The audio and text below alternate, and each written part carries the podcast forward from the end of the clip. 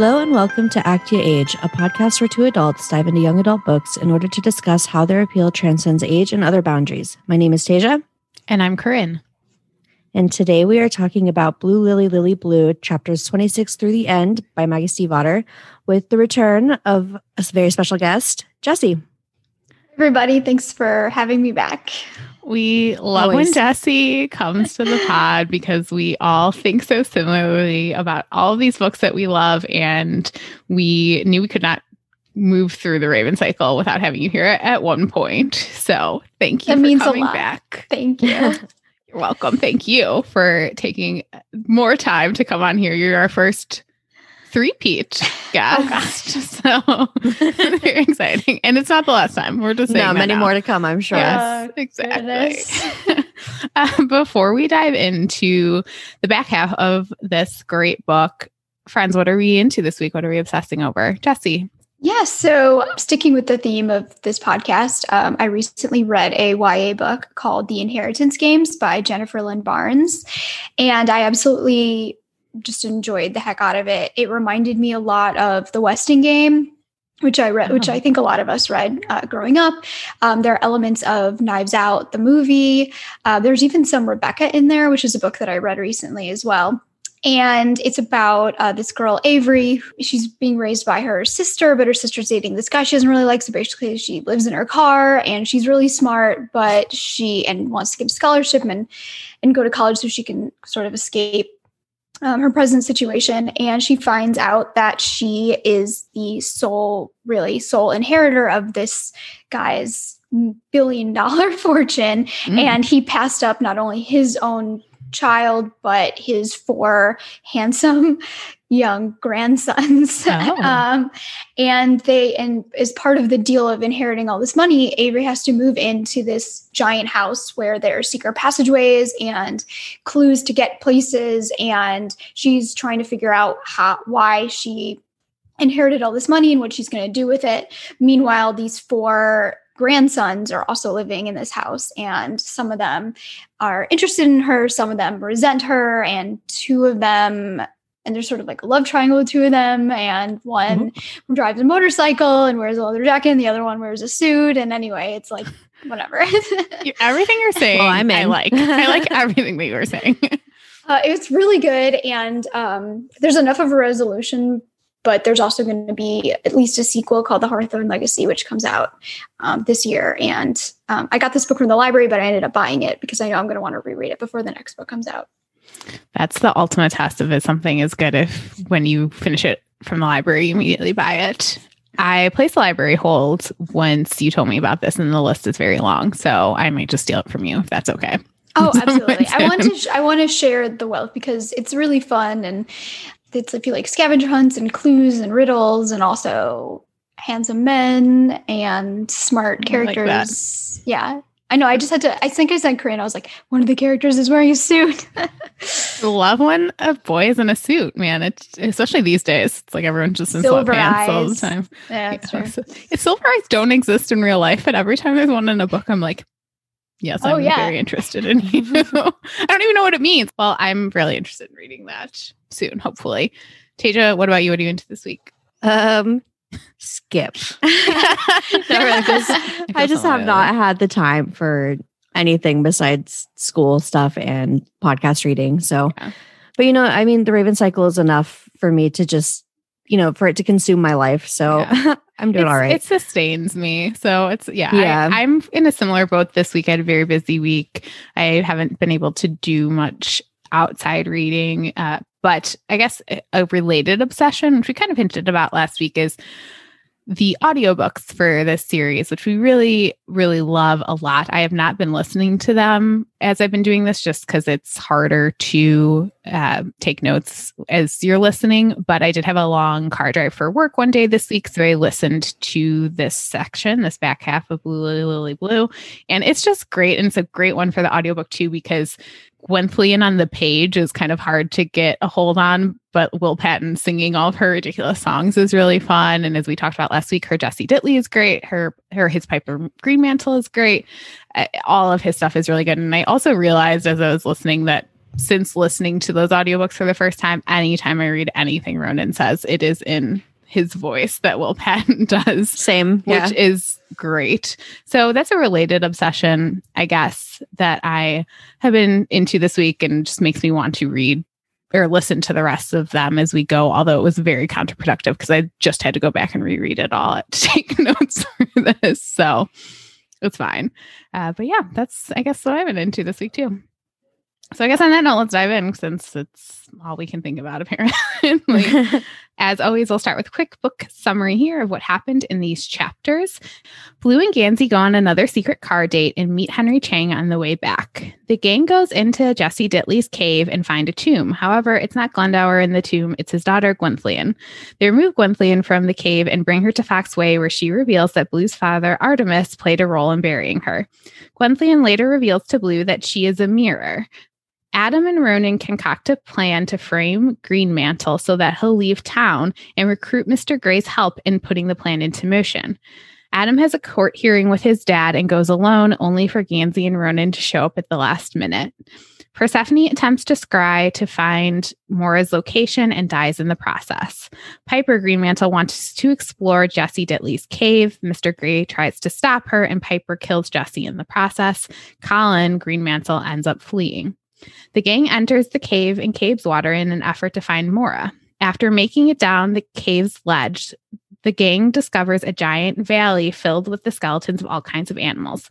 They wake them, and Blue and Ronan are able to hop on a creature and ride it through the exit, leaving the others behind. Blue and Ronan encounter a lake, which Blue realizes is a mirror, and she is able to travel across it alone, ultimately finding her parents on the other side, trying to resist the pull of the third sleeper. She's about to leave with them when Piper and Mr. Gray come through the cave. A fight ensues, but Blue, Maura, Artemis, and Mr. Gray are able to escape. The novel ends with Piper waking up badly injured in the cave and ultimately meeting Neeve. Together, they wake the third sleeper. Again, an ominous ending here for Maggie Stiefvater. this whole book we've gotten Don't Wake the Third Sleeper, and then fucking Neeve comes back. Haven't seen her in two books, and they wake the thing. So it's a very, uh, very ominous setup for the Raven King, which I feel like already has a very ominous setup because you know, again, we've got all these things coming to a head now. Finally, Gansey gonna is Gansey gonna die? What's going to happen with so many balls in the air? Yeah, I think out of all of the books, it has the most ominous ending and the most intense ending. That wake up is such a great final line. Yeah.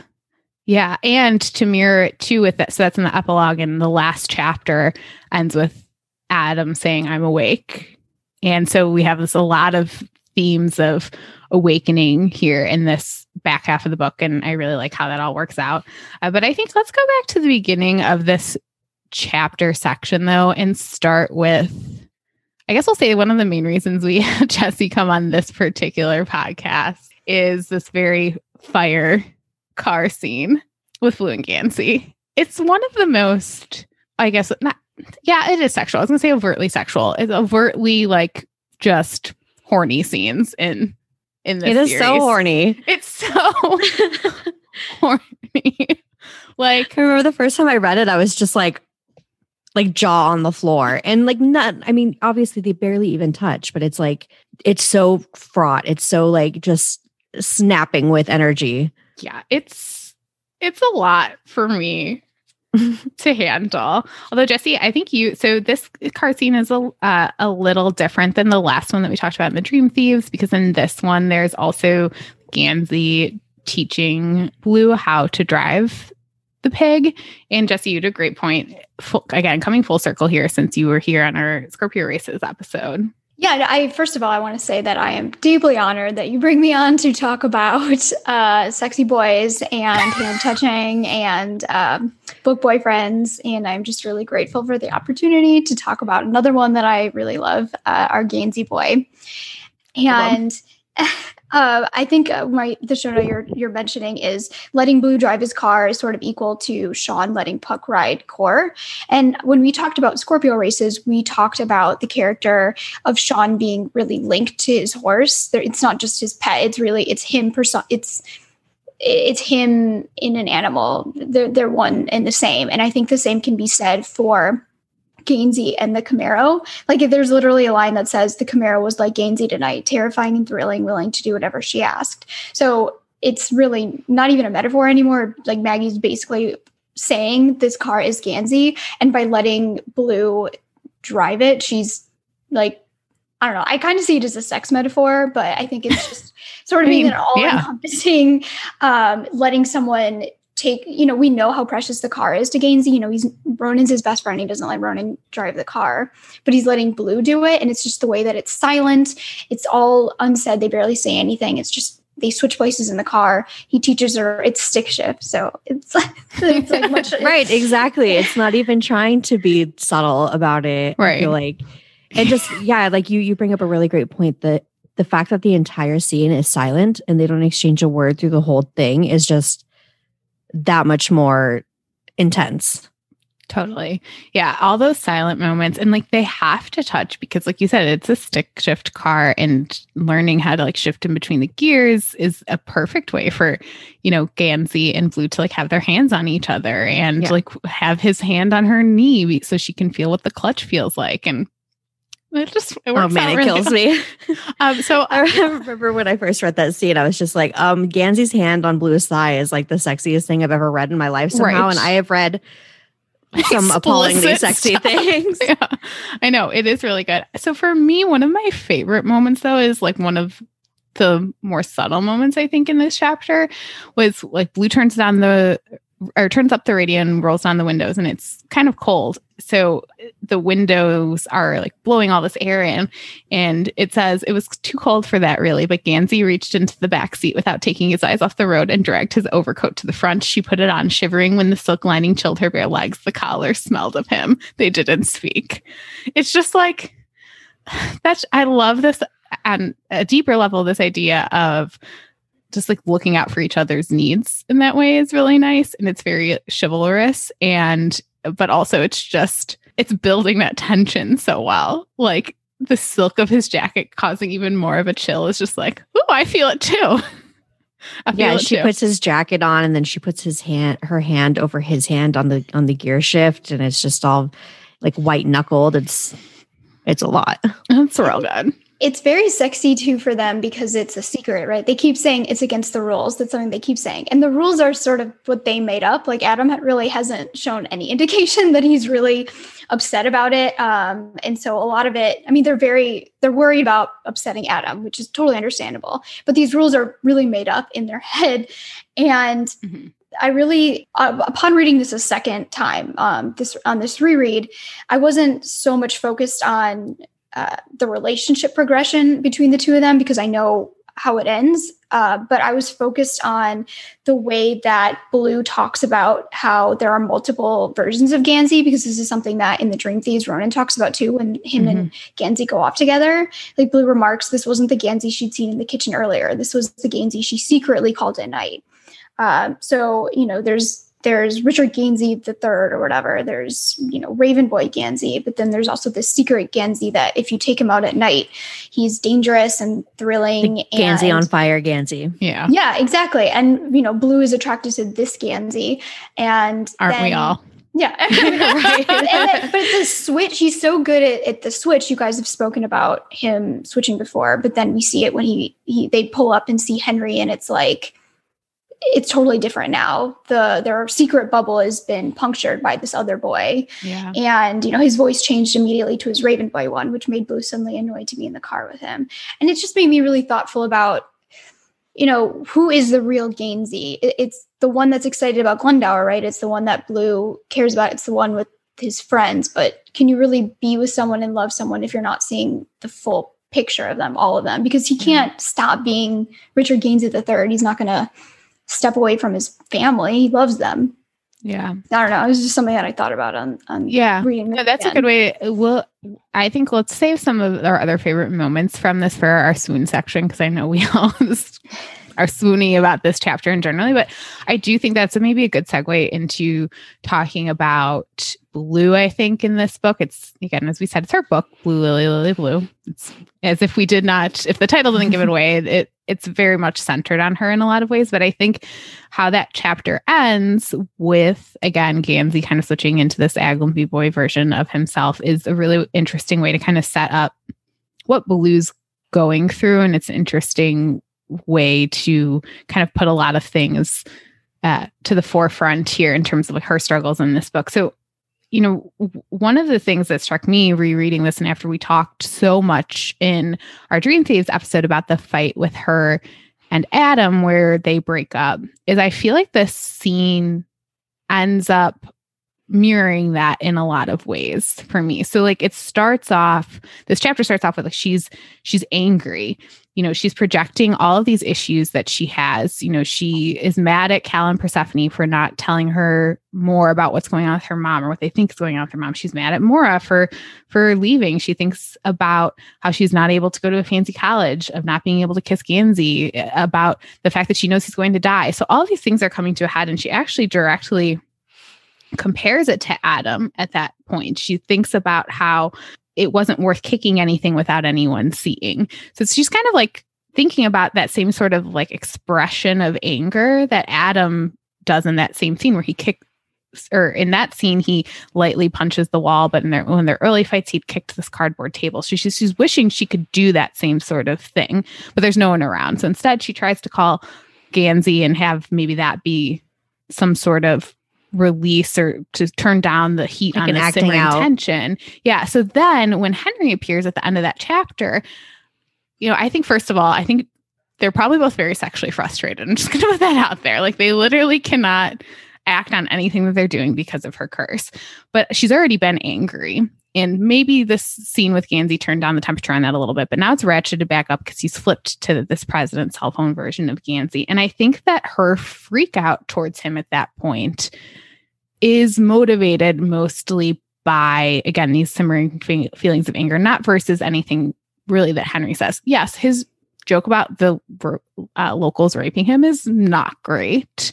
Don't like that at all. But nothing else he really says in that scene is terribly offensive in any way. She's just mad, and this is the conduit for it. And her lashing out at Gansey is the equivalent of what she wanted to do at the beginning of the chapter, kicking something, showing some expression of anger. And so I thought it was just really interesting to show how her this anger that she has and this fear, I think, is really where a lot of it comes from. Just kind of coming to a surface here in the middle of the book. Yeah, I always interpreted it as just sort of like a, a, a fear based and a frustration based thing. Like she has just had this this date with Gansey, and then reality has stepped back in, and she remembers, that, oh, this can never happen, and like the anger at that and the fear that he's going to die makes her lash out at him because just wanting him so badly in that moment and then being confronted again with the end is just it, it's too much.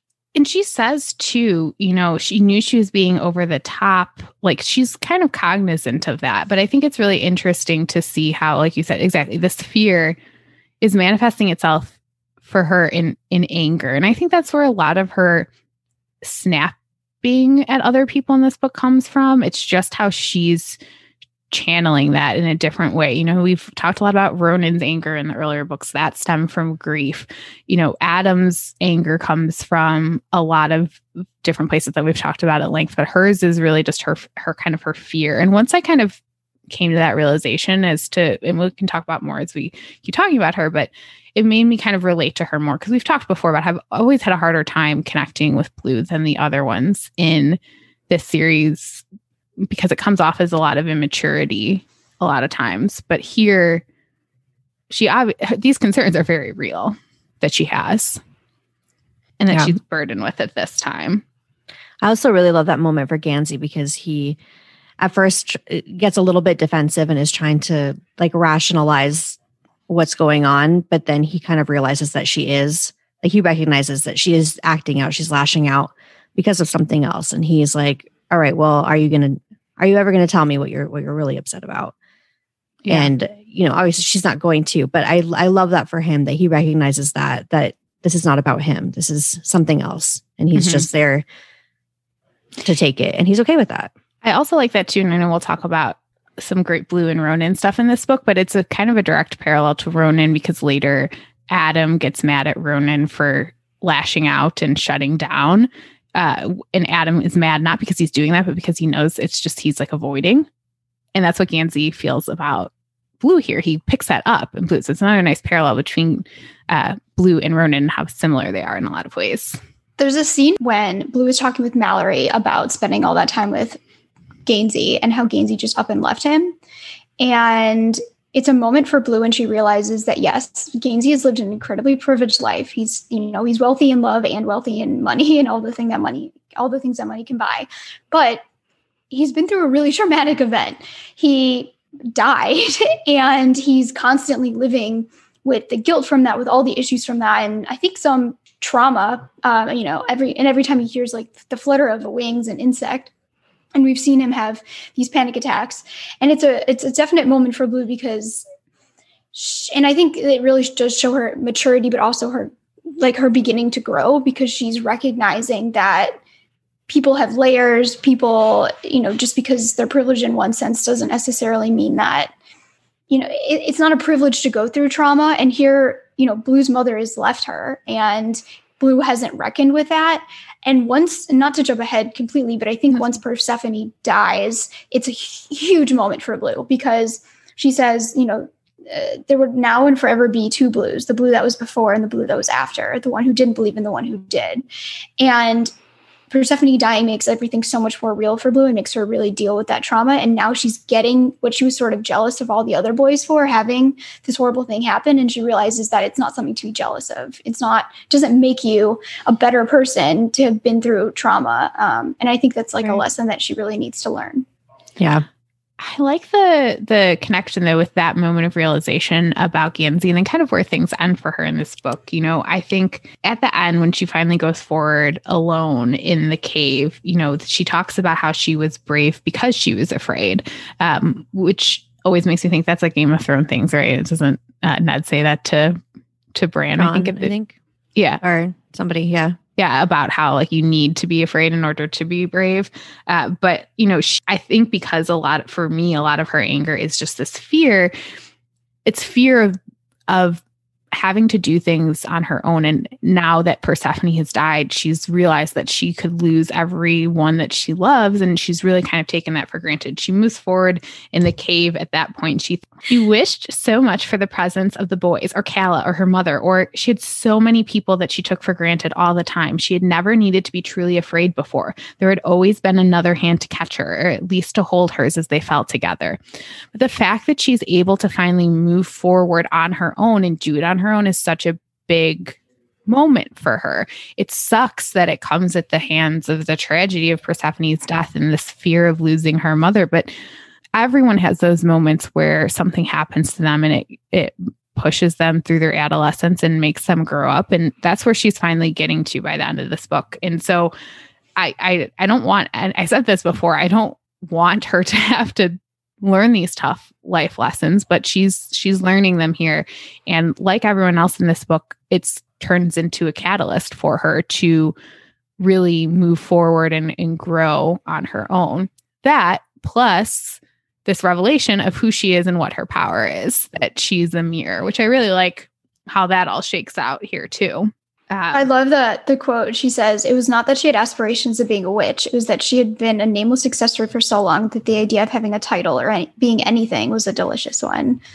Yeah, right. And so she's been kind of left to feel like she doesn't have this place, even though she has all the support around her, which is great. Like she doesn't have her own responsibility. She doesn't know what her her role is in all of this. So I like then that she finally gets some clarity about that and it really is helpful to her. Just like again, each of our characters have had those moments of clarity as we saw it in the last book where Cabeswater serves as the conduit for Adam finally starting to unlock who he is and Ronan's you know dreaming and all of that being the catalyst for his own journey of self-acceptance that's what we finally get here from blue is that she knows that she has something to offer and that gives her a lot of the confidence that she needs to strike out on her own and do what needs to be done. And she, she saves the day here in multiple ways at the end of this book and i love it.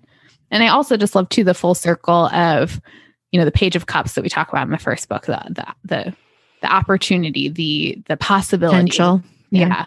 And that's what we get here. And she she has that in tenfold The new new uh, it's innumerable at this point because she's a mirror and she just amplifies and multiplies everything that's in front of her. Um, so i love that for her. It's great.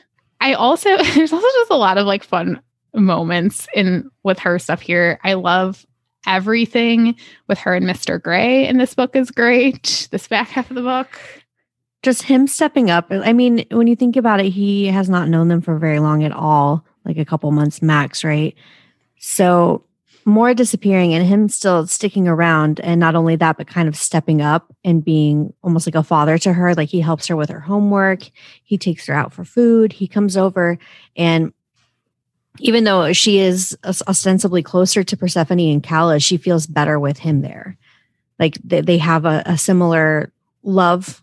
I mean obviously not the same kind of love but a similar love for Maura that bonds them and they have the same sense of humor that Maura does and that bonds them. And yeah. I think all of all of their scenes are so sweet. I love that that scene too where they're in the car and they realize that they they had missed being in the company who someone or with someone who had their same sense of humor, which is to say they like missed Maura, which yeah, I love that. And then I love the full circle moment at the end then too, where she is able to use that the, pink knife, the pink knife that he gives her to free him and ultimately get them out of the cave. And that's great. And then Tasia, you had a great note. I love this too about the scene where Mr. Gray's talking with Gwenllian. Calls him a handsome sword, which I find is delightful. it's really, uh, it's perfect, is what it it's is. Perfect. But I never would have put that, those words together, but it's perfect. Gwenllian is great. She really cuts to the core of everyone. We'll talk about her in a minute. Yeah. Yeah, Blue at some point thinks somewhere there was a lesson in this when she watches Mr. Gray talk to Gwenllian in a way that actually gets her to reveal things because they have been trying to talk to her and question her and interrogate her for the entire time she's been there. And she is just not forthcoming. She turns everything into a weird song or a riddle. But I think the lesson that she's learning from Mr. Gray here and seeing him successfully uh, question her is that in order to get information from somebody, you need to speak their language. And for Gwenllian, that means poetry and songs. And obviously, Mr. Gray is uniquely qualified for that. But I think she takes that lesson into the next book when she attempts to speak to her father in the tree and she uses the language box to literally speak his language. And that doesn't work. But what works is her figuratively speaking her language, talking about her love for the trees and for all of that. Yeah. So I think that's that's the lesson she got from him there. Yeah. And he really does understand her too. He says at one point, you know, I wouldn't have uh, pegged you as being someone who liked normal or, or wouldn't have pegged you for being a fan of normal. Uh, so yeah, the, everything about their relationship is just really adorable to me. I, I love it a lot. I also love too that Blue is just like totally not phased about the fact that her father is like a 600 year old Welshman. She's just like, okay, I'm gonna roll with this.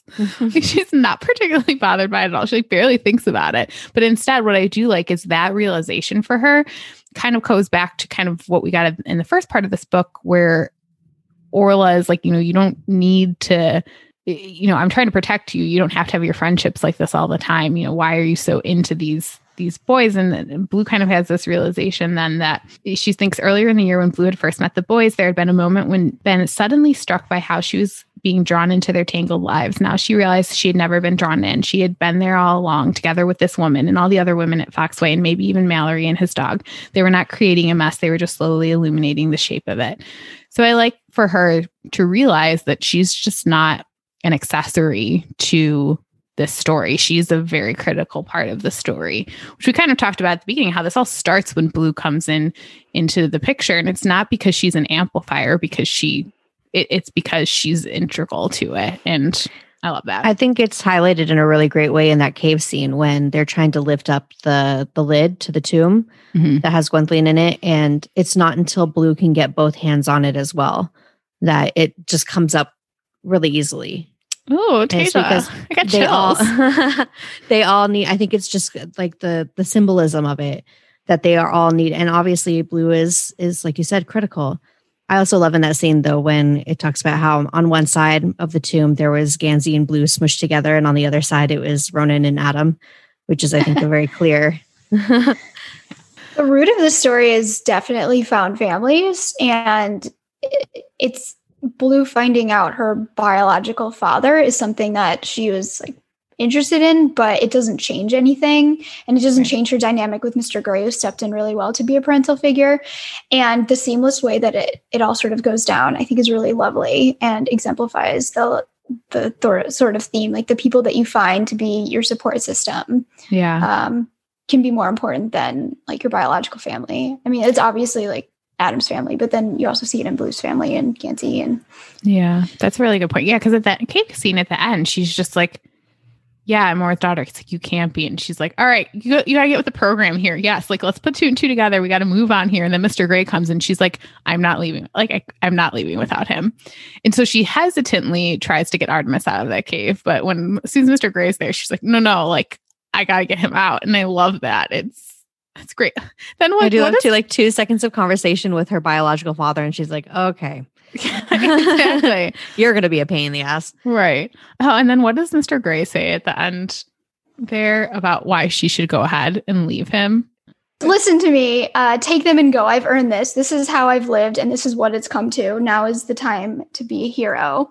I, I was really struck by the fact that he says now isn't the time to be a hero. He says now is the time to be a hero. So he doesn't consider a, staying to help him a heroic mm-hmm. act. He thinks yeah. leaving him is the heroic act. Oh my is, uh, god. Uh, oh my god, it's so good. But yet she saves them all because she is the hero of this book, which mm-hmm. I really I love that for her. That was a really good point. Like I hadn't really thought about that much, but she does save the day in multiple ways at the end of this book. Yeah. Like she's the one that that helps them figure out to to ride the animals into the hole. She's the one who figures out that the ca- that the lake in the cave is like an illusion. Mm-hmm. She's the one who figures out. She's the only one who can resist the call of of the third sleeper. Like mm-hmm. she's she's really coming into her own in this one. She's a badass. Yeah, it's great. I love this book for her. One other thing I wanted to point out though that made me sad and like kind of wistful piggybacking off of what we talked about last week with Jenna I think she made the point about how blue is kind of really focused in on this curse of Jesse Dittley's because she's trying to deal with her own curse and how it could affect Gansey. And I like the continuation of that here, where she's so convinced that once they remove Gwenllian from the cave, we got rid of your your curse, Mr. Dittley. And that's not the reality. But you can see when she when she thinks that that's what happened to Jesse Dittley, she is almost relieved. She feels lighter in a lot of ways, it seems like, because she's like, okay, well, if his curse worked out, maybe my curse will work out. And his curse doesn't work out. He still he still dies here. The cave Gwenllian wasn't the curse. She was actually helping abate the curse in a lot of ways. Yeah. Um, Jesse Dittley is such a good boy. He's like, oh, I figure she took, you know, she guarded the cave for her time. Now it's my turn. And he just I love she comes over and he's like, "Yeah, life is pretty great, but uh, you know, there are these monsters that get into my house, but it's it's yeah. fine." Poor went out for Jesse Dittley, man. What a uh, rough way to go. He has a, good character, and I like him a lot. That was so sad.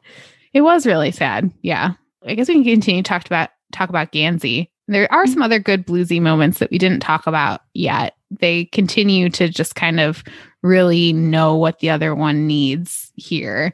And I like that for Gansey because we we talked a lot last week about how he's just a a ball of anxiety and fear and concern here. And yet he is still managed to, to be what she needs in a the moment I really love for him is when when he shows up after Persephone dies and you know he and he and Ronan and run up to the porch and Adam is out there and Ronan stays with Adam and Gansey asks where Blue is, and, and Adam kind of goes, I don't know, like, like why would I know? kind of thing because he's not really concerned about Blue. He's concerned about his own grief during this. But Gansey's first thought is Blue. Where's Blue? I need to be there for her.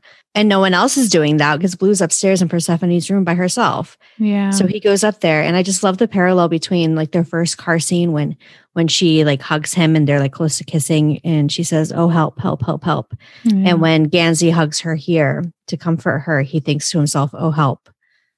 Yeah. Just because both of them are so overwhelmed by by their feelings yeah. for each other.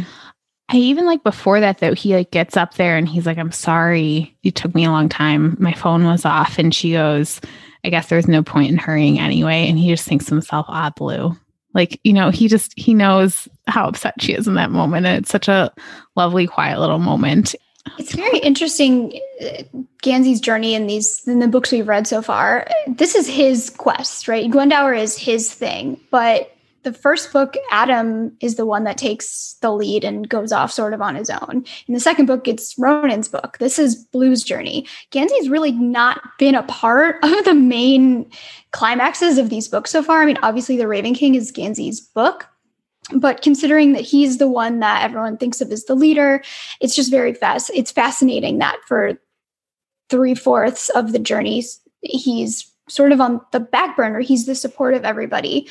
And one of the scenes that I'm so struck by for Gansey in the second half of this book is when they find Gwyn and he's just thinking, this wasn't the way it was supposed to be. It wasn't supposed to be crammed in between school events and congressional tests. It shouldn't have been a murky fall day, too humid. It should have been a day where he had slept properly enough to feel things.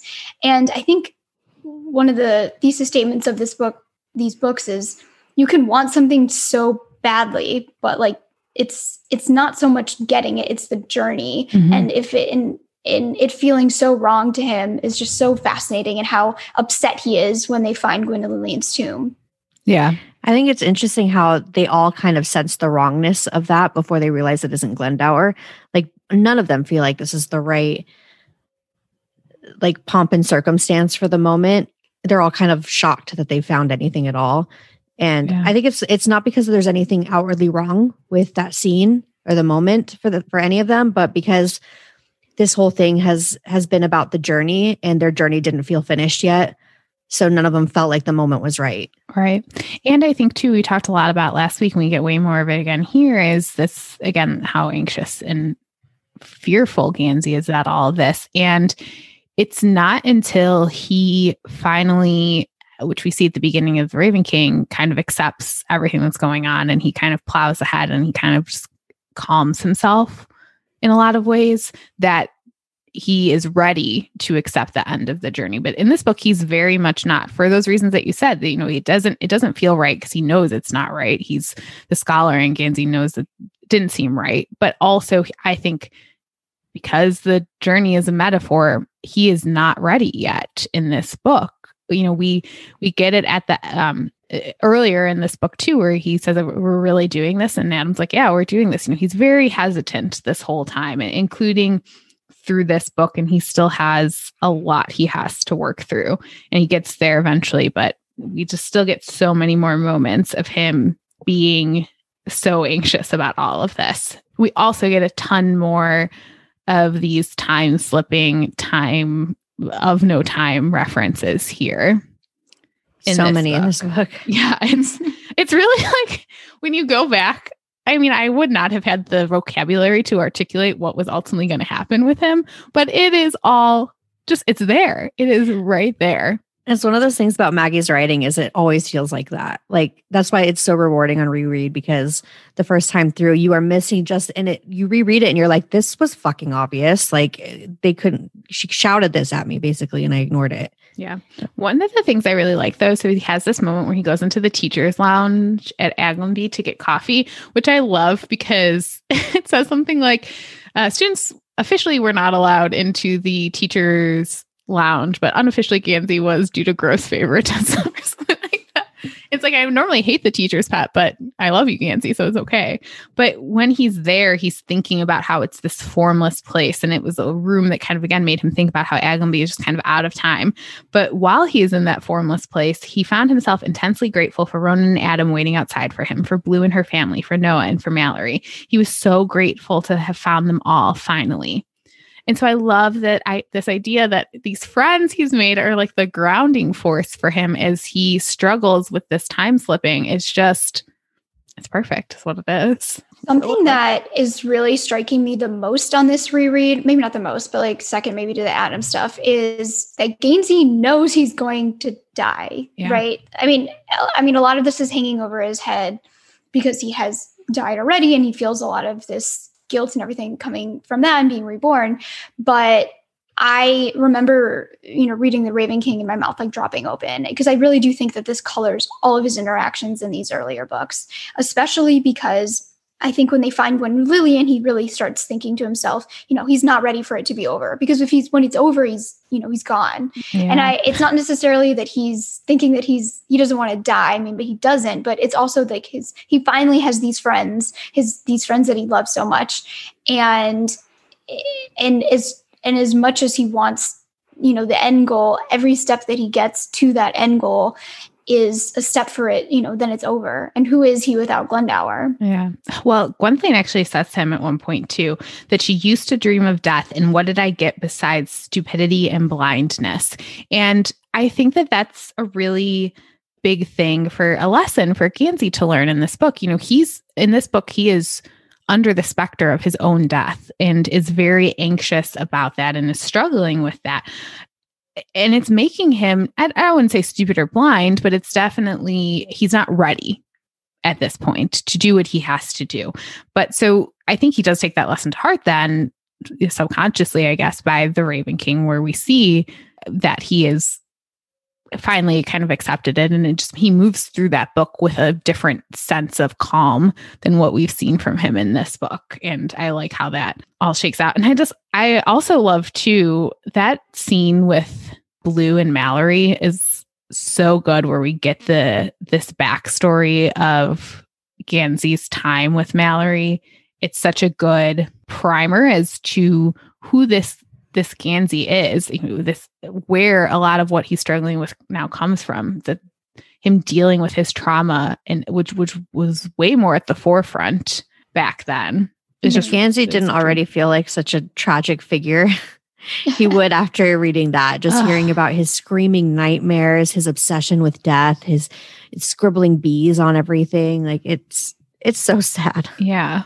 Uh, it is so sad. But then we get good Gansey growth still in this book too. And he comes in and he's listening to this conversation and he thinks about, you know, it was cowardice and stupidity. I didn't like goodbye, so I just abstained and I didn't think about the consequences. Then he goes on to say, but know that I've regretted it a lot.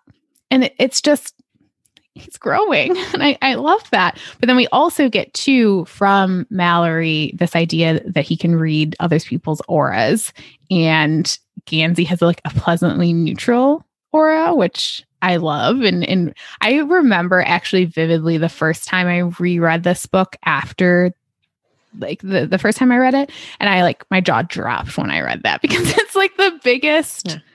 like ding ding Malory ding. Malory says like, he doesn't feel like a person. Right. it's right there. It's right there. It's so good. It's uh, God, Maggie again.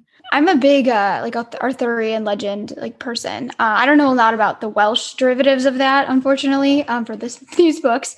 But I I am just constantly thinking about Gansey being the king and not ready for it, and then in the fourth book he's sort of almost ready for it, and like yeah. the journey of him taking on the mantle of leadership. And it's when he meets Gwen Gwenellen um I, I'm, I can not pronounce anything i don't it wasn't the, it, it, wasn't until i listened to the audiobook that I, i'm just going okay. with what, what, what will yeah, patton yeah. says which yeah. is Gwynplaine. Gwen, I, I don't I doubt that's even correct, but that's what I'm going Gwen. with because that's what I've heard. Gwen. Let's Gwen is work. Let's go with Gwen. Gwen. yeah. So uh, this book I really started to see more of the like kingly Arthurian parallels. I think they talk a lot about Adam and Ronan being his magicians as well as his knights. There's a lot mm-hmm. of imagery there that really focuses on it.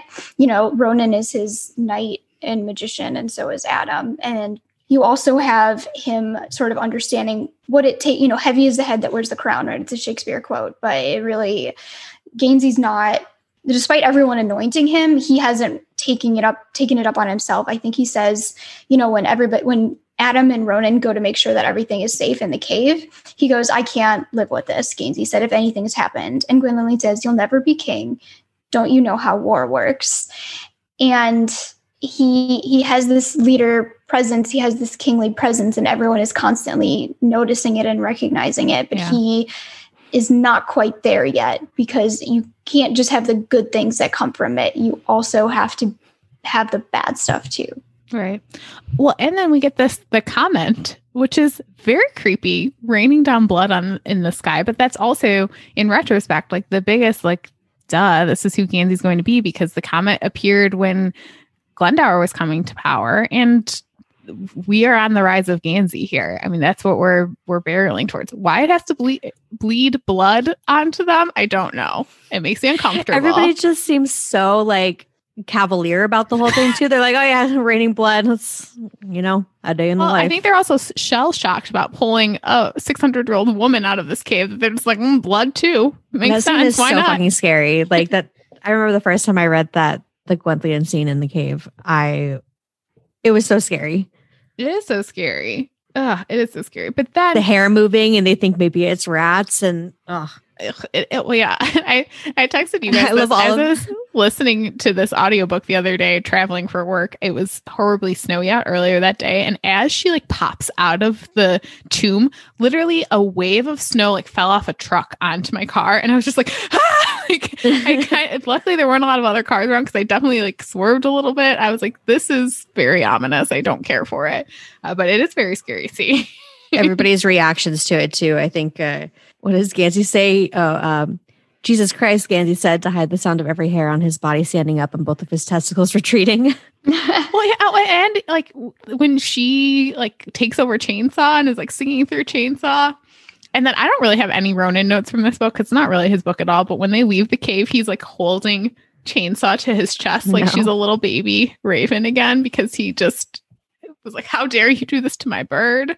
Uh, he kicked in that tomb door because he was so pissed about it. Yeah. Well, and that's when you get a good glimpse of Gansey as king, right? He yells at Ronan in that moment, being like, "Don't make me wish I'd come without you," and he gets Ronan to stop then. And that's what I like then too about the end, which is kind of in some ways, I don't think he realizes this, but a, a, conclusion of Gansey's arc in this book is then once all of them bring all of their magical elements together with these animals, Gansey's power comes into play, which is this ability to make people make these objects yeah do what he says. And adam thinks about how this is the voice he'd heard gansey use numerous times on ronan on him on others and it's working on these other other beings in this cave with them. And it's it's just a grateful circle moment because by that point we have Adam, Ronan and Blue have now by that point all coming in a better sense and a better command of their own powers. And they as his his knights as you said Jesse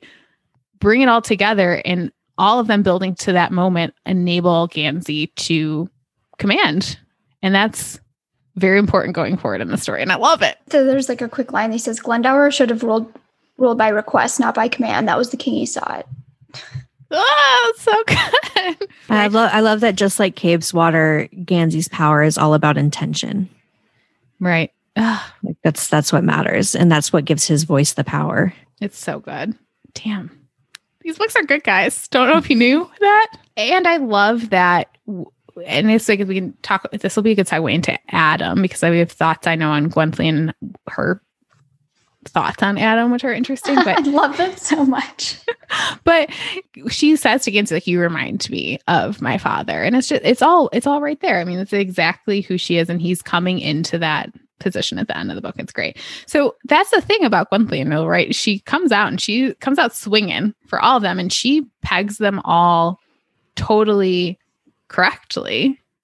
Uh, you know, she says to to Gansey, you remind me of my father. She says, Ronan, you're Raven Prince. She immediately says to Blue, Well, it's fitting that you're going to untie me since your father's the one who tied me up in the first place. But then she, and it says specifically, Gwenllian had already proven herself extremely gifted at finding each person's one weakness and then leaning on it casually. Yeah. She, so she, she, but she doesn't like Adam. I don't understand. Are my least favorite. okay. So she calls him a mongrel, like, which is obviously very intentionally pushing on on that pressure point for him. But why? Why is she Okay, do you think she like equates him with Artemis in some ways because Artemis we find out more in the next book is like was responsible for putting her to sleep and that didn't work out like she didn't really fall asleep like she was supposed to so i don't know she seeks this like magician she see she recognizes this magician side to Adam in this book, and maybe that's why she doesn't like it because she kind of senses that he is that equivalent of like Artemis to Glendower. Adam is the equivalent of that to Gansey. I don't, I don't know. That's my only. Or maybe thought. he's the equivalent to Iolo Goch or whatever his name was, which was, was his, the uh, poet or whatever. Yeah, the one she tried to stab. Maybe. Maybe. Yeah so I, I i don't know. I think it's more so just like a very clever like way to highlight adam's continued doubts about himself but yeah. Adam the hits just keep on coming when it comes to adam parrish in this book. His mm-hmm. journey through this book book too i just i love it so much. There's so much good stuff here. It's just in this back half alone i'm like overwhelmed by it I just I have written at one point in all caps in my notes, I'm obsessed with his arc, my God. Like I can't He does have one of the clearest and most rewarding arcs. Like aside right. from maybe Ronan's and the Dream Thieves, which is a very I mean, it's it's my favorite arc, but Adams throughout the entire series is probably the most rewarding. Yeah. I, I didn't I didn't even find it that not i mean i i recognized it on my first read but if you had asked me when i read this a couple years ago and you said what's your favorite arc? I would have said Gansey in a heartbeat. And i do like his arc in these books but on reread i don't know if i'm in a different place maybe if i've grown up if i've read more um, or what but now it's like adam no question. And it's something that i didn't really understand until i i reread the books and i saw the bigger picture. And maybe it's because i wasn't so focused on Gansey and Gansey surviving and what happens to Gansey. Do they find Glendower? And these questions don't really matter as much, I think, in the scheme of things as they as Adam's arc yeah. un, like lays out itself. And it's that's why I think like Adam's arc is probably the main reason. I'm just so so glad I reread these books and I'm able to understand it better because it makes them so much better. It, it it really is just like staggering stuff here and it's on multiple levels with him. I think that's what's like so impressive to me. So like we talked a lot in the first book in particular and into the dream thieves as well this idea the the money and the disparity between him and his friends when it comes to that. But there's just so many moments here where obviously it's still something he's cognizant of. He's never not going to be cognizant of it but there's just little moments where like you know, they go to the grocery store, him and Ronan, to get supplies for Gwenllian, which is, I just love the setup of that. Calla's like, go, go to the store. And they like look at each other and they're like, what are we supposed to do there? And they're like, I don't know, we got to get out of here before she yells at us. But, you know, he, he thinks about how Ronan throws this like $14 shampoo into the car and he thinks it was impossible to turn off the part of his brain that added the sum of groceries, but he doesn't dwell on it. He just like moves on. He doesn't chastise Ronan about it in the same way he used to chastise Gansey, be like, money is money. You need to be cognizant of this. When Ronan goes through the checkout counter without, swipes his card without thinking, Adam just thinks one day, one day, but he doesn't have that same sense of of shame about it, like he did when we had that scene earlier where he couldn't buy the toothpaste or whatever, and he saw a Raven boy who looked like Ronan in retrospect do qu- just that. You know, Blue gives him $5, her share to get into the park when they go to do some ley line work. And he pauses about it briefly and then accepts it. So that this little things that it's he's it's still important, obviously, but it's he's not letting it hinder him in his relationships in the same way anymore. Well, uh, yeah, I think at one point he also he's thinking about how silly it was, like his principles regarding what Gansey was and was not allowed to give him. Like he talked about how Gansey had given him a tie for one Christmas and that he'd allowed it because he already had a tie and didn't necessarily need need it. And now he thinks like how stupid that was. Like every year he's going to think about how stupid he was the year before that. Yeah. But he's growing so much, like thinking, okay, maybe this isn't charity. Maybe this is just friendship. And then too, we have we can't we have to talk about all this whole I'm unknowable thing and how that pays off here in this because he's talked about it so much. And but now he's starting to realize that it's not that he's a noble, he's made himself that way and he has refused to look at himself with the attention that he probably should. You know, eh, he thinks at one point Ronan knew a great deal about how Adam worked. It was possible Adam had always been aware of this, but had preferred to consider himself, particularly the more impenetrable parts of himself, unknowable. So he is recognizing that he did that. I mean, he he was the one who made himself unknowable, not that he was impossible to know. Uh, and this self awareness of how closed off he made himself. Eh, it, it, I just I love then how he continues to move to move past that here. It's it's so good. I think we're we're we're talking around the the court scene too. Yeah, no. yeah. um, and the it's sort of shocking for how well laid out Adam's growth is that we get so much of it condensed into one chapter when I think he just realizes all of this. You know, he does he starts that chapter saying, I am a noble, I have to do this alone, I have to go to court alone, and he doesn't tell anybody. And then he has like a light bulb moment and thinks, He'd been wrong to come here alone. Why did he care if Gansey or Ronan saw this? They already knew. They knew everything about him. The only person who didn't know Adam was himself. What a proud idiot you have been, Adam Parrish. And then, like, this chapter is like four pages long. It's not even a long chapter. I was shocked when I read it because mm-hmm. just it's so important and it's so beautiful because immediately they show up for him. Yeah. Well, and then it ends too, and we'll talk about like the friendship of it all at the end later because I know we have a lot of feelings about it. But add like that his own personal journey in that chapter, which again he says four pages is so good. You know, Gansey looks at him and the look in his eye is asking, "Is this okay? Is this okay that we're here?" And this is what it says: was it okay? Adam had turned down so many offers of help from Gansey money for school, money for food, money for rent, pity and charity, Adam had thought. For so long, he wanted Gansey to see him as an equal, but it was possible that all this time, the only person who needed to see that was Adam. Now he could see that it wasn't charity Gansey was offering, it was just truth oh, it's just it's it, it gets even well, and then it gets more this, into the friendship literally stuff. This entire thing typed out. It's right. my favorite thing in this book. It's so good, it. but like, so he gets to this own level of of self acceptance there, right? Saying it's not pity.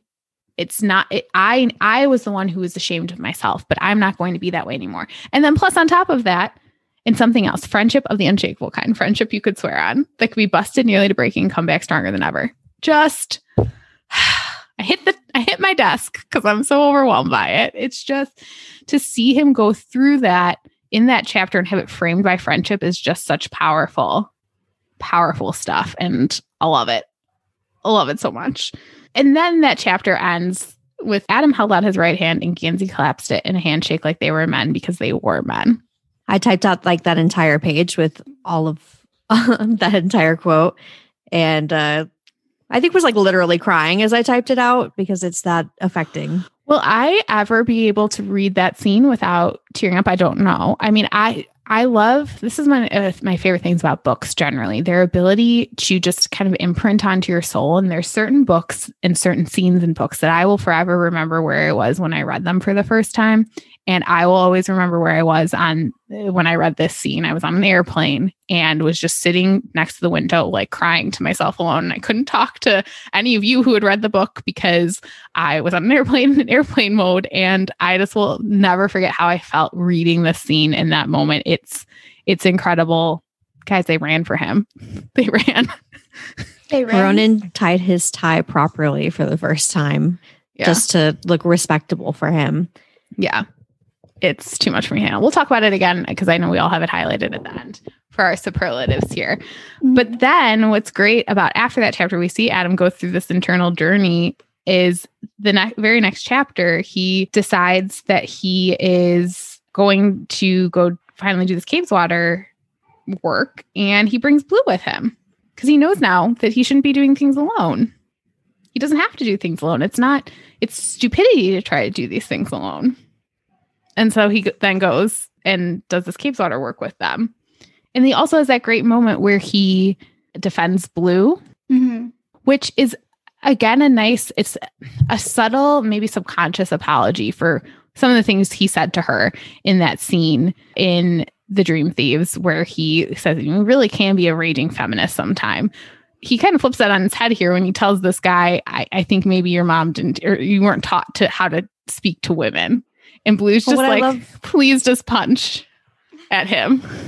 What I love, what I love about that scene is that Adam doesn't even like they talk about it a little bit later. Adam doesn't even at this moment really know why she's mad, but he backs her up anyway. And right. I love that. Yeah. He says something about how he doesn't even know why she was upset, but she was. And that's why he, he wanted to deal with it. And it's, and it's such a fun scene because they get back in the car and then Noah's like, "You do have nice legs, though," and yeah, you know she so slaps cute. them, and they all laugh, and it's just it's very familial. It doesn't have any like post breakup awkwardness to it. It's really nice, and it, and it does go back again to like, man, they need to have a talk with Adam. They really do. Yeah, the Gansey stuff. He'll be okay with it, guys. He's yeah. he's He's fine. There's so much juicy stuff then when he finally scries though too and goes into Cabeswater. Just more of his growth there too. He had not known to be born afraid, but he'd learned and how that's had an effect on him and how he's kind of grown up in this this system how they keep how people keep having kids and expecting things to be different and he's been trapped in this cycle but now ultimately he he is learning to move beyond that is great. Um, but what i do like especially this is the very la- next chapter after they were men he's thinking about this how there's multiple Cabeswaters and the enormity of the world grew and grew inside adam and he didn't know if he could hold it. He was just a boy. Was he meant to know this? So it's like is he a man? Is he a boy? I i like that. We've talked about this before. These are kids at the end of the day they're learning really adult lessons and they're really coming into their own here and their experiences have really shaped them and cemented them but at the end of the day they're just kids going through that journey so i like that call back to that here too. I like the comparison that Persephone makes for Adam of that of Cabeswater and his father. You know, she says Cabeswater is not the boss of you. Just because it's tantrums doesn't mean it's more right than you. I know you're, and then Adam thinks, I know you're not the same as him, but in my head, everything's so tangled. I'm such a damaged thing. And Cabe's like the him having to learn that just because something seems like is telling him what to do, something is like forcing him to do things, that doesn't mean he's right. He has his own agency. He's able to say, no, this isn't right. I you're not the boss of me.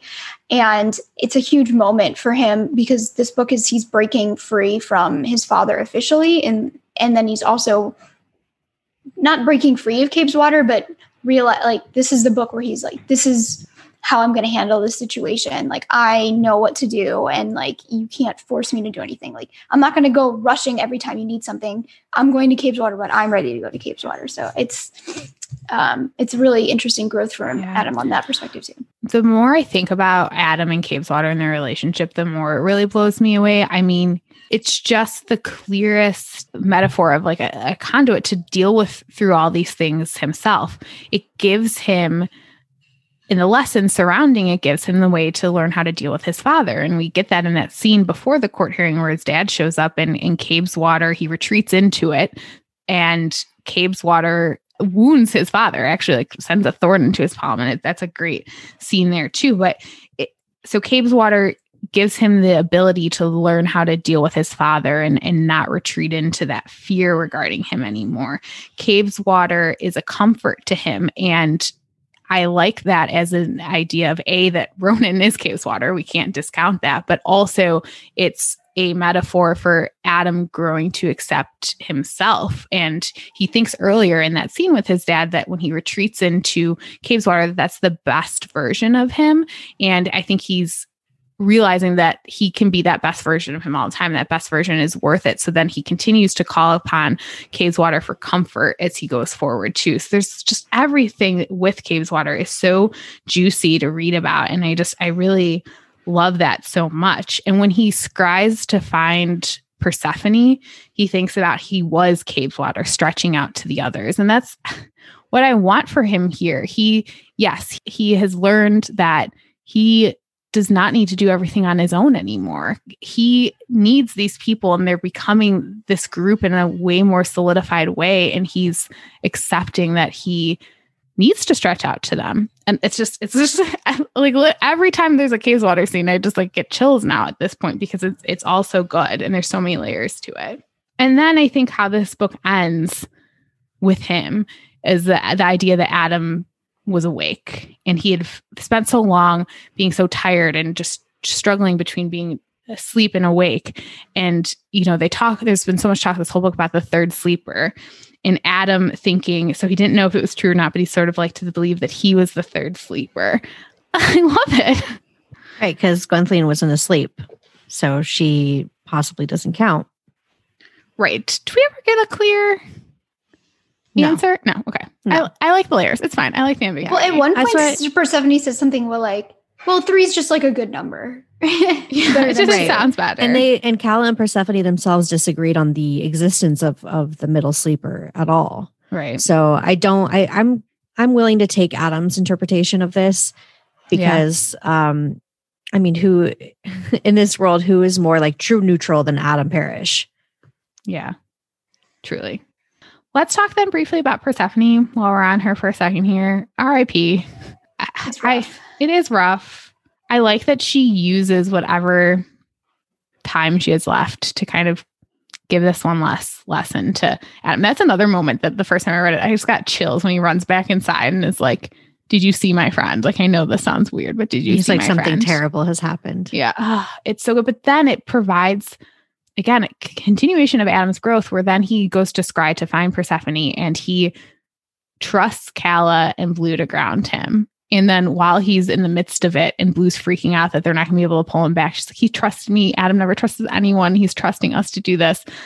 It's great. I have a lot of Calla feelings too. I don't know if you guys feel that about this book, but she is great in this book. She has a lot of humorous moments. And then just her in Blue after Persephone dies, they just come together so nicely. And when Blue like begs her to not go into the cave with them because she can't like bear to lose another person, just makes me have a lot of feelings. And also then when Calla apparently has told Gansey that she's proud of Adam for like what he did to try to save Persephone. I, for someone who was so antagonistic to this whole group of them at the beginning and still well, is, like but now it's love. Is. Yeah, yeah, right. But now it's it's it's just kind of love. So go buy us pizza, Richie Rich. Okay, yeah, that's I love that moment so much. We're gonna talk about it again. Kicking Adam and Ronan out of the house to go buy groceries. yeah. It is interesting the way that I think Gansey sort of captures what Persephone's death like means the most, even though I feel like he's not he's maybe the least close to her of like Adam and Blue.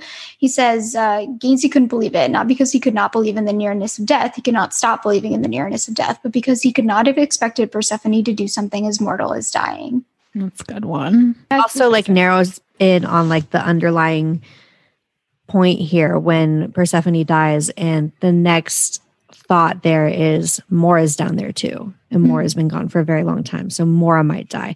And that puts the urgency in them to get her out.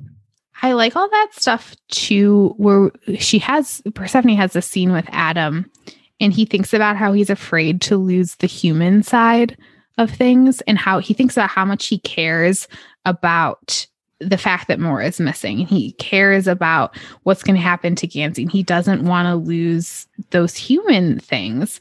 And it's just it's, it's it's a nice moment for him too to really kind of connect and he realizes how the importance of those importance of those connections. So his his stuff with Persephone is is great and I'm sad that that's over for them. That might be a good segue into talking about him and Ronan in this book because one of my favorite moments is when after Persephone dies and Gansey and Ronan finally show up and Adam's sitting on the front porch and Ronan sits down next to him and Adam goes, I don't want to talk. And Gansey or Ronan goes, What the fuck would I talk about?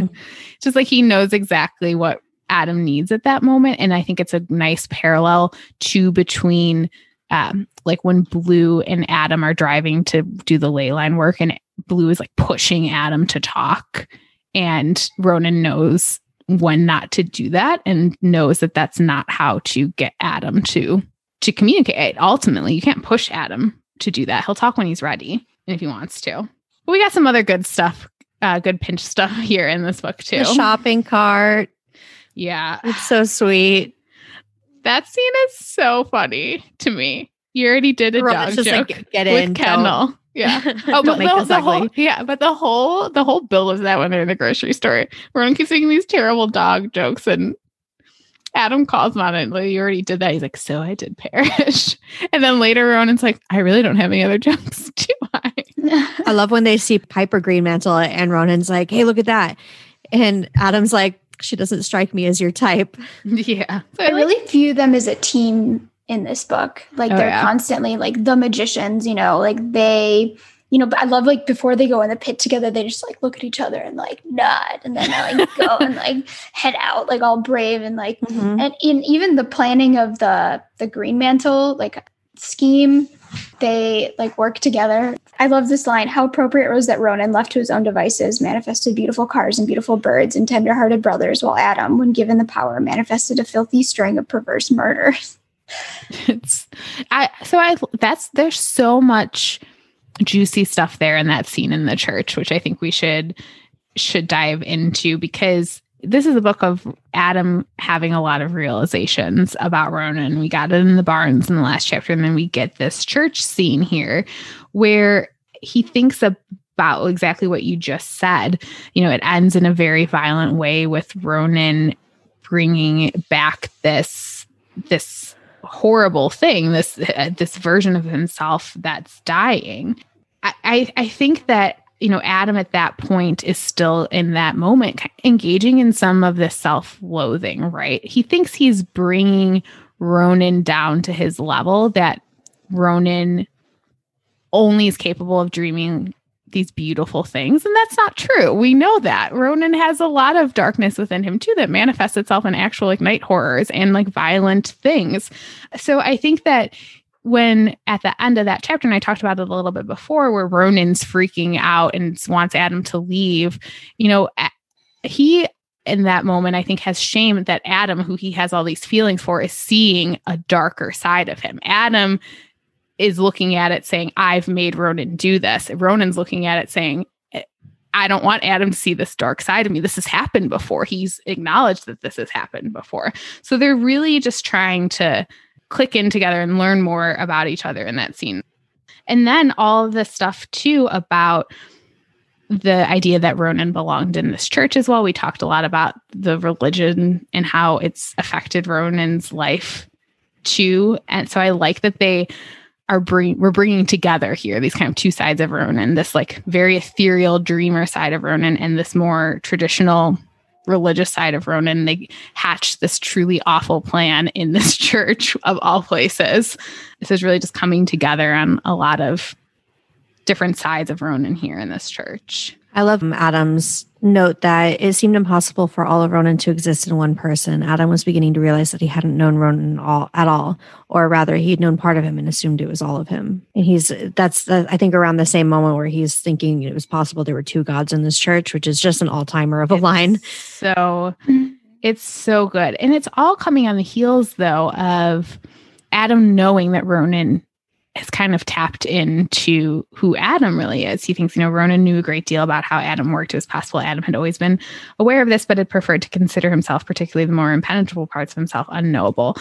I brought that up before, but again, it just really is is true is that Ronan is is tapping into that. And I think that's why earlier when they're in the grocery store, when Adam says, I want the favor, and Ronan stops abruptly and says, Come on, Parrish, you still think you need that? You know, Ronan doesn't know the truth of what Adam means at that point by the favor. Adam at that point has already is going to use the favor to save Gansey. He's already thinking about that, but Ronan doesn't know that. So Ronan sees at that moment that Adam is worth more than is eh, then the struggle to get through Aglionby, the struggle to go to a good college, which is what he thinks Adam is going to be asking for.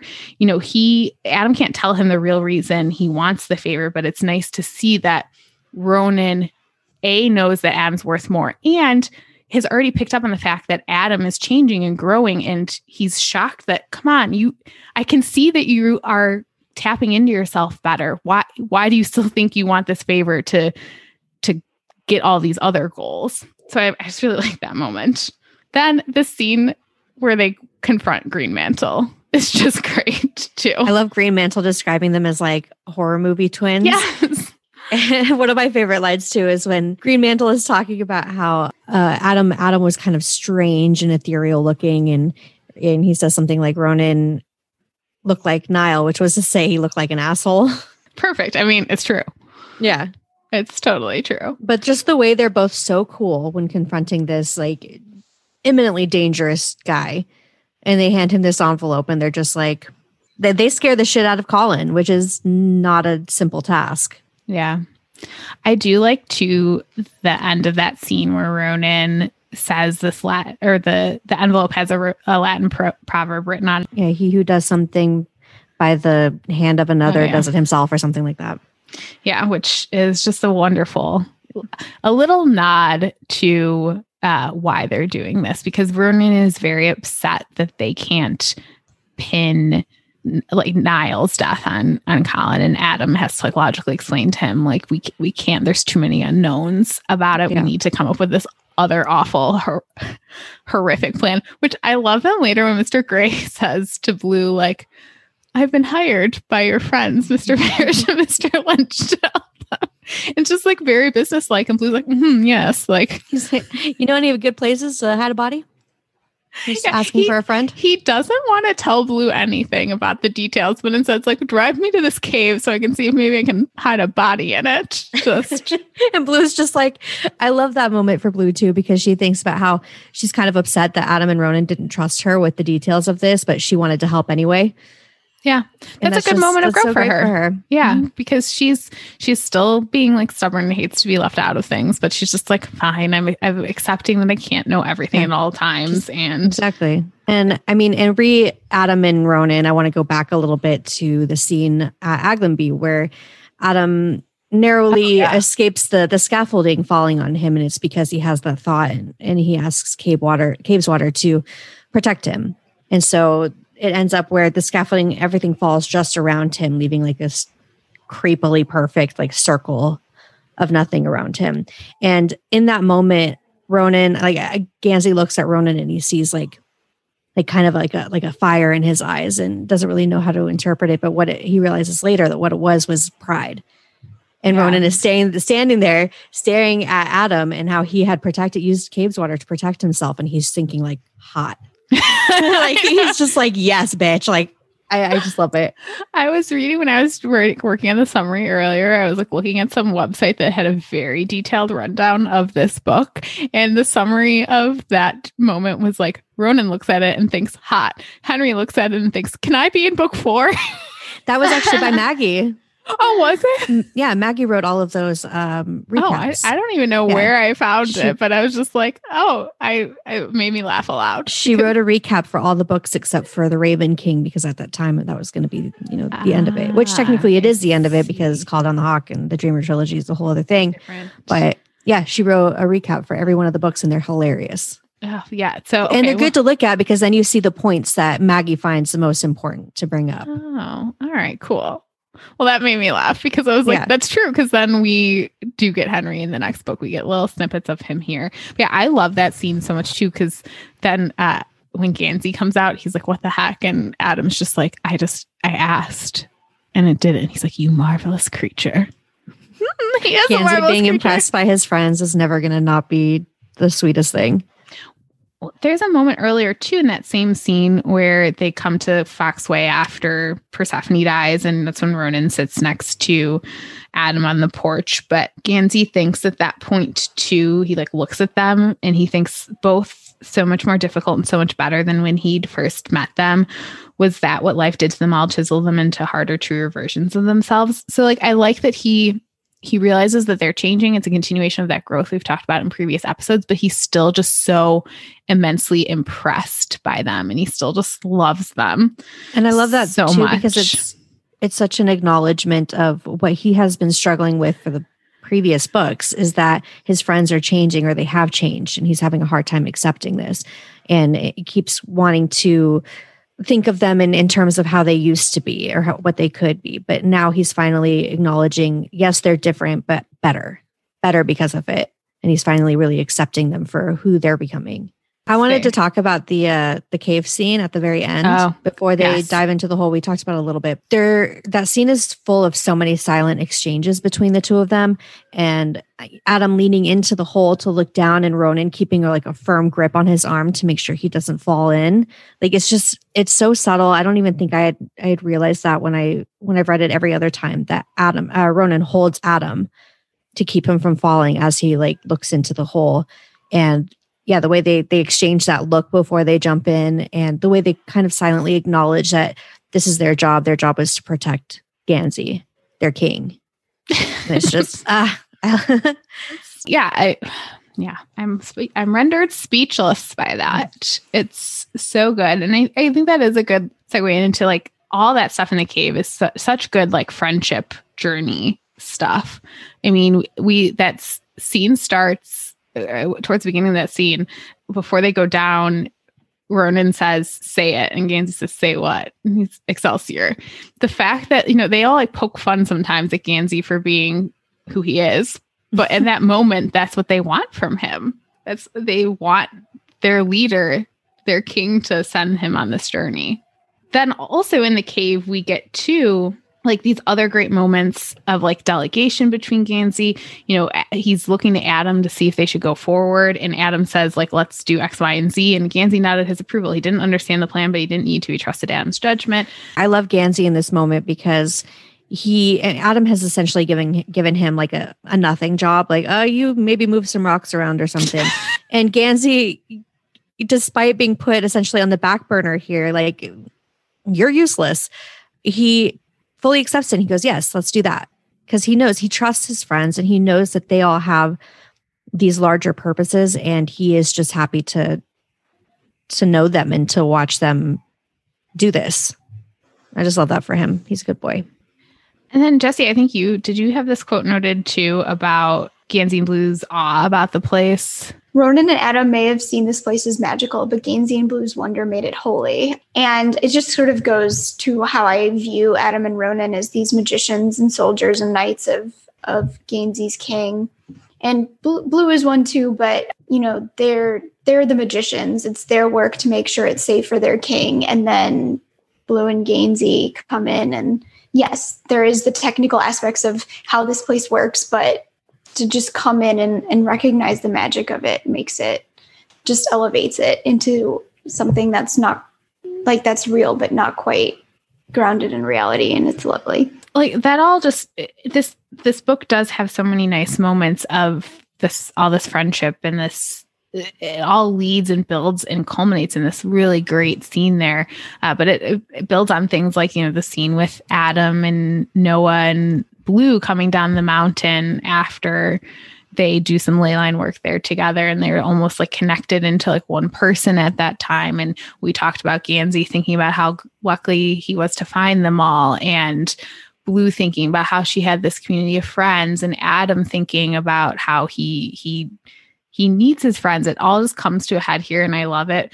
But for me the best friendship stuff in this book is between Ronan and Blue. Ronan, yeah. So I love this quote. I think it's from Adam, and he's thinking it was amazing that she and Ronan didn't get along better because they were different brands of the same impossible stuff, which is something that like you you really notice from the very beginning is how similar Blue and Ronan are, which is also completely understandable why in the beginning like it's taken them so long to develop this friendship is because they are so similar and because that what they have in common is their sort of antagonism towards other people. I highlighted that quote and says Adam has a type. Yeah, exactly. I also really love Blue and Ronan in the cave scene being the only ones that are able to grab and ride the animals out. And I think it really underlines that that sort of connection that they have where um, those two above all the others are connected to the the nature of Cabeswater and that element of it, like the flora and the fauna of it. I don't love Blue and Ronan's friendship like you guys do. I mean, I love it, um, but it's not something that I've really noticed until this book. And the line that really did it for me is Ronan holding her as tightly as he would hold his brother Matthew, his cheek on her shoulder. And I that really works for me. Um, I, I think that's where I really see it and recognize it. And him, you know, they Adam has lost his family, but Ronan loved his father. Blue loved his her mother, and and having them both be gone and being and seeing them in the lake reflected back and Ronan being the one to tell Blue like it's not real feels just like a huge moment of growth for him and a really lovely moment between the two of them where they recognize um, the pain of each other the each other's pain within each other. And he wipes a tear away when they separate which i think is just really sweet. And i think it also goes back to that scene I think in the kitchen at Foxway when uh, they're everybody else is bringing up why you know why doesn't Jesse Dittley just move? And he thinks you know from his family home, and he and Blue are the only ones that understand it on that on that level because family to them is is the same. It yeah. means everything. Then which one of you noted to about how Ronan calls Blue Blue in that scene? That was me. He doesn't call, he doesn't call her sergeant. He doesn't call her maggot. Like it's, it's sort of like when um when Gansey calls her Blue instead of Jane, and you know that that means that there's something serious going on.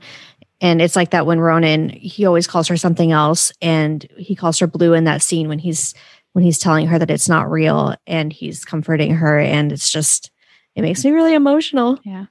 Well, and then the giving of the ghost light. The, the ghost light. I I can't. I need to find the quote here. The quote is just beautiful. Ducking his head, he pulled off his ghost light and hung it over her shoulder. She didn't bother to say, but you'll be waiting in darkness. Nor did she say, if I vanish immediately into the lake, you'll have to find your way out of your sightless, because he'd already known both of those things when he'd given it to her. Instead, she said, You know, you're not such a shithead. No, Ronan replied, Really, I am. But then he waits, you know, he waits mm-hmm. on the other side of that lake for her, and she finally calls back over to him, and it's great. Tells him to go on. But yeah, he was willing to stay there and wait for her. I love that little like silent salute that he gives her when she's walking across the lake. yeah. God, he's a good boy. She's a good girl. I love him. so much. God damn it. Do think that it can't it can't go without saying uh Parrish's Hondayota alone time, a shitbox sing along is just good stuff. It's such a good watch, scene. Watch, too.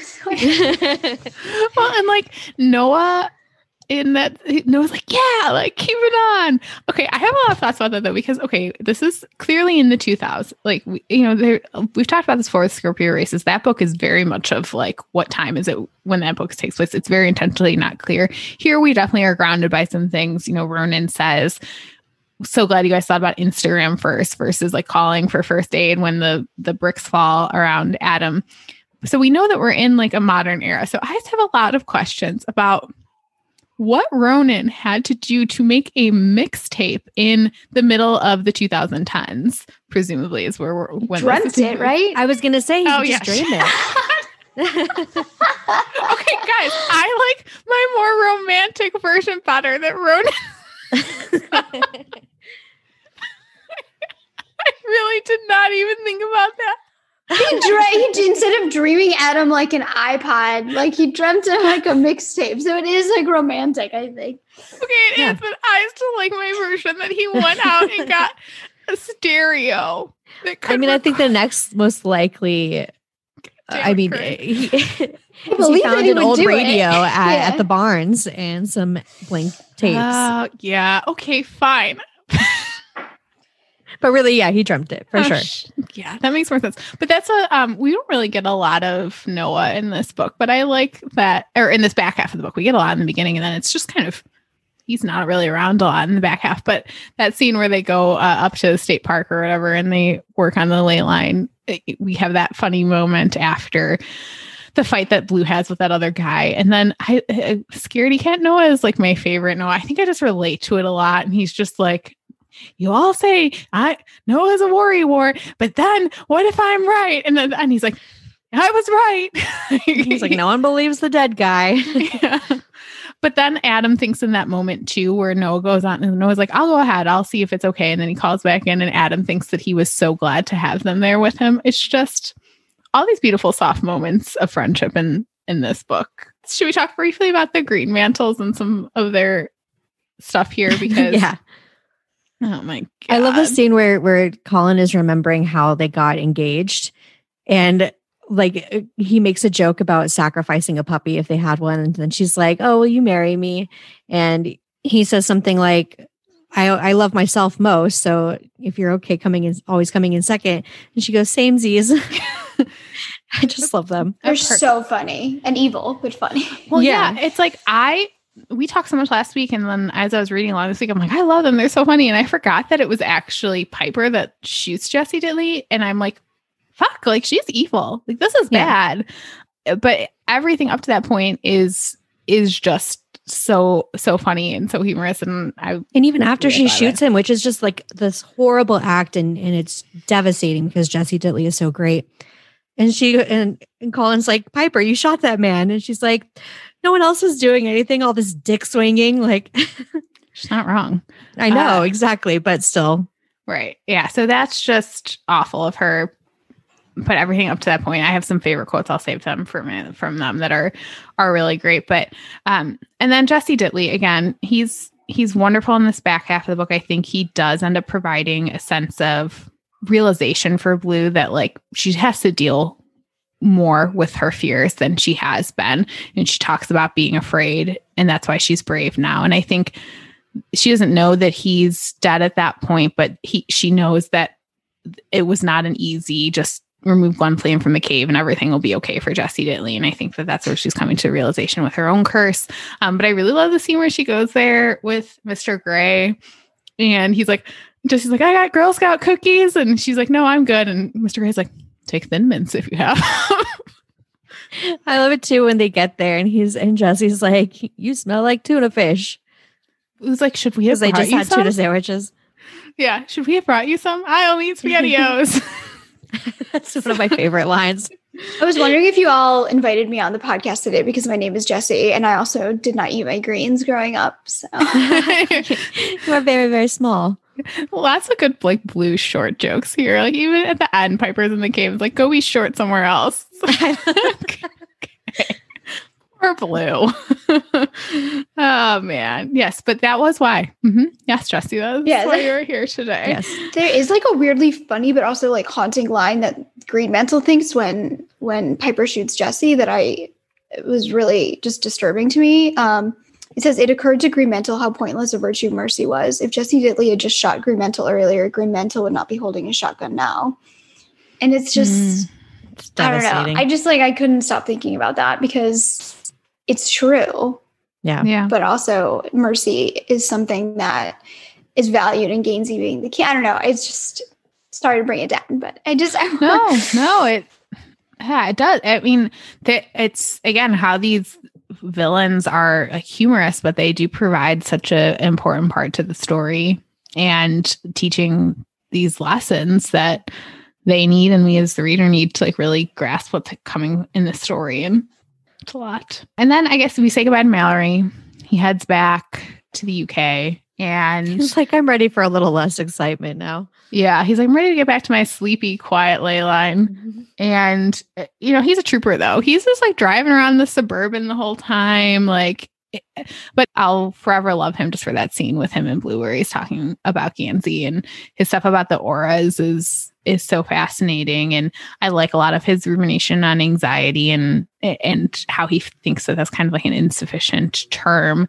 and I I appreciate him a lot as a character as someone who has a lot of anxiety I mine manifests itself a lot when I get like overwhelmed by like a lot of people around me, a lot of talking, a lot of noise around me makes me anxious a lot. And so that's how he feels with people's auras. And uh, so I kind of just related to that. I also just love the imagery of the dog trying to stand on his chest as he's in line at Heathrow.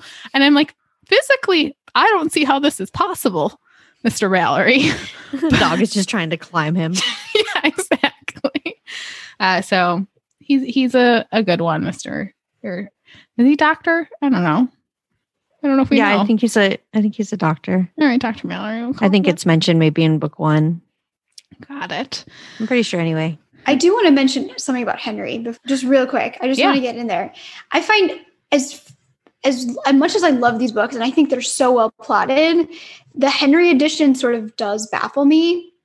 I just yeah. we get some like interesting things about him but i really wish he even i wish we'd had like a mention of him earlier or some sort of like oh hi henry like i don't want to sign your petition i don't know i just for how important he is in the later stuff it's just fascinating to me how he just shows up here and kind of briefly. I don't know. I just i want to put that on the record. Yeah. So i can't remember where exactly i heard this. I think it was from maybe something maggie tweeted or maybe something she wrote up that um, originally there was going to be five books, and uh, towards the end, she uh, they told her I don't know if it was a publisher thing or what that it was only going to be four books, and by then she'd already written like the first two, and so she had to sort of and, and like most of the third one. So Henry was really just kind of like, oh shit, I better throw him in now because he's going to be important in the next book, and I haven't introduced him at all. Yeah, the seams really show on on that one, I think, As, mm-hmm. and, and yeah. not because it's bad or feels really tacked on. It's just because she's such a good writer and so good at foreshadowing and so good at plotting. That's why it feels sort of noticeable. Rushed. Yeah. Mm-hmm. You know what? What is frustrating to me is that I like Henry a lot when we get him. It's great.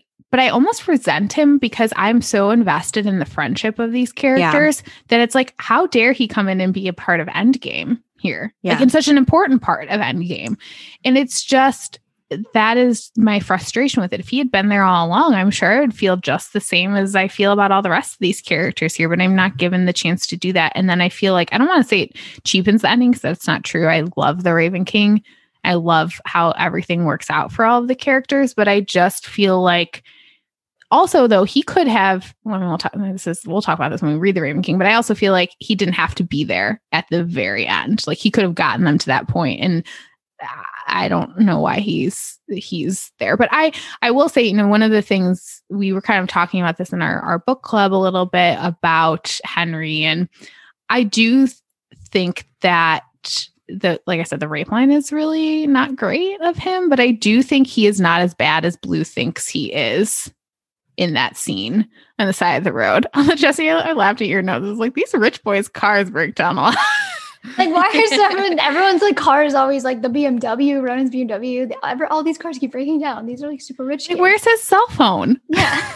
I don't know. I have a lot of questions about it, yeah. but it's fine. So I I do think, like I said, I I like him, but I'll, I'll we'll obviously be paying a lot of mm-hmm. attention to this as we read through the Raven King. Yeah. All right. Superlatives favorite quote. Jesse, as our guest, you can go first. Oh gosh. So because I filled out this note sheet before uh, or after um, Tasia did, she took a lot of a lot of my really big favorites.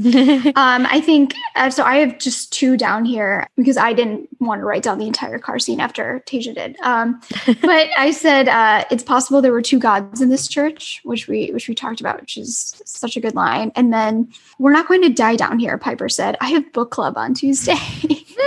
like okay, like that's pretty good reasoning to me. Like I love that line for some reason. It's relatable and evil and funny and ironic. I don't know. It's just so funny. It's very Piper. I love it. Tasia, you want to read? I'll I'll just go ahead and read the we elephant in the room. Yeah. yeah. All right. I just want to pretend. I want to pretend that I could. He breathed out. What was a kiss without a kiss? It was a tablecloth tugged from beneath the party service, everything jumbled against everything else in just a few chaotic moments. Fingers in hair, hands cupping necks, mouths dra- dragged on cheeks and chins in dangerous proximity. It's hot. That's what yeah. it is. Spicy. Spicy. Whew. I mean, yeah, I mean, like, she's just so good at writing that tension, the inability to kiss. You feel it in that moment. You know exactly what that feels like. Yeah.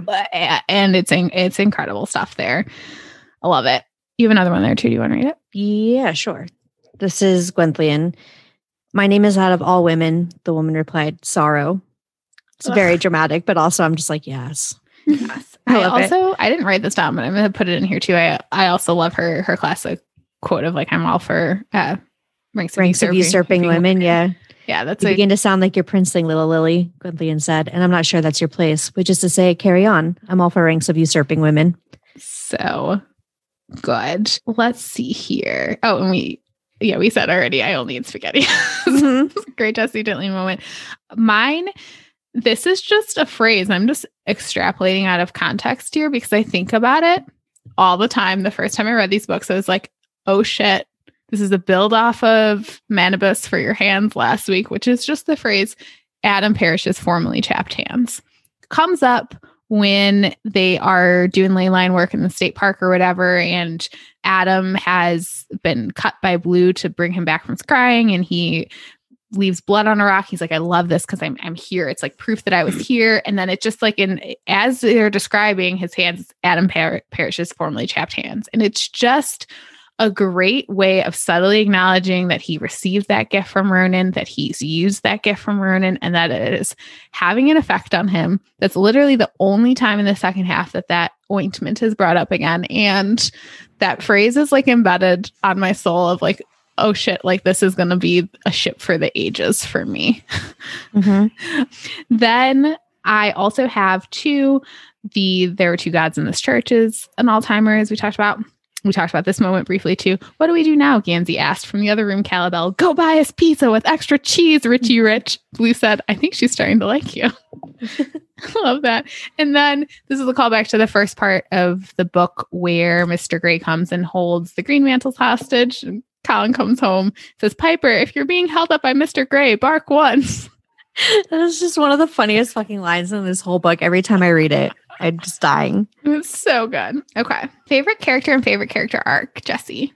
This is mostly having to do with this book, but then I'm extrapolating a little bit because this is my only Raven cycle opportunity to, to mm-hmm. talk. So my favorite character, I think, from my first read is was Gansey. And I I think it still is. You know, this is and I think my reread when I reread Raven King, I'll, I'll reinforce that this is his story. I okay, go with me here. I have like a thing for characters. I call it like my Kermit thing. It's like nice, like the leader characters that are like really sweet and nice. Mm-hmm. Um, that have like a backbone, but they have like a lot of friends and they have a love interest. I don't know. It's just yeah. that that type of character.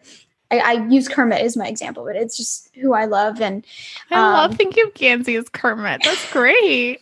I love it. But I, and I think a lot of us share the belief that just Adam's arc here is spectacular. His arcs in the book and his mini in his his arc here. I basically have the entire court scene written out that that we discussed. The the growth that Adam shows in the beginning of the book, showing up at, at where he needs to fix the ley line and then turning away because he can't afford it to being there again with Blue and Noah and accepting that five dollars to realizing in that moment at the court scene that he needs his friends there, that he wants them there, that they do know him. It's it's fabulous. It's it's eh, these books are Gansey's books, but they're also Adam's books. He's the one that gets like the last line in these chapters, other than the epilogue. I it's masterful and i'm just so so happy that i'm reading them again um, with you guys uh, and getting to be a part of this because I don't think I appreciated it as much the first time I read these books, and it makes them just so much more. I, I loved them before I did. Um, I wrote Bluesey fan fiction, which I'm finally gonna get the guts to publish. I think. Um, and it's real but, good. It's good. thank you. Uh, but this this this here is special. Uh, this is really special. Um, Adam's arc in particular here, and I love it so much. Jesse, you're gonna make me cry. I know, I'm gonna cry too. I just damn. Yeah. Fuck. Yeah. I mean Yeah. I mean, what, what do you need to add to that really? Yeah. I think you yeah, you said I, it. Yeah. I mean, it's I I can't believe and this happened to you in the Dream Thieves. That is Ronan's book, and his arc in it is is so great. This is Blue's book, and her arc in it is great. Again, I've struggled to connect with Blue every time I've read these books, I do feel like I get a better sense of her in this read. I feel like kind of how I felt with Adam a couple weeks ago when I talked about, I feel like I'm kind of unlocking her in a lot of ways.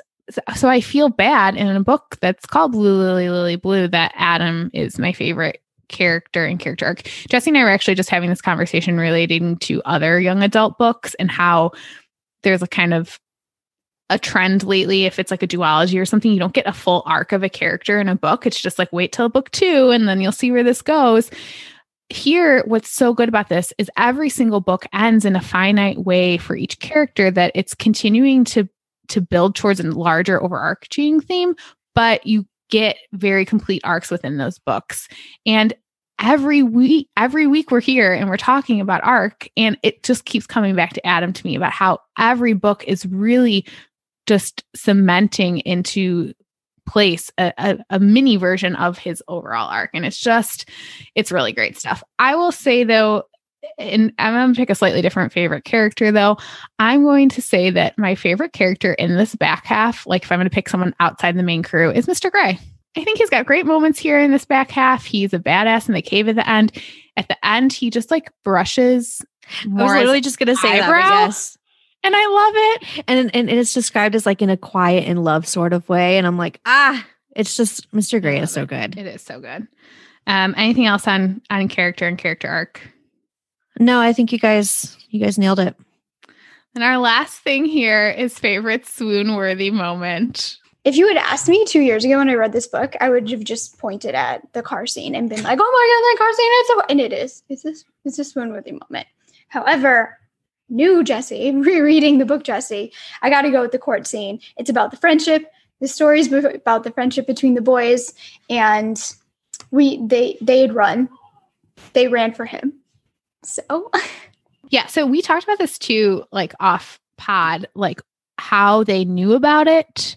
Thinking about that and how they knew to come to the courthouse is just another level of friendship.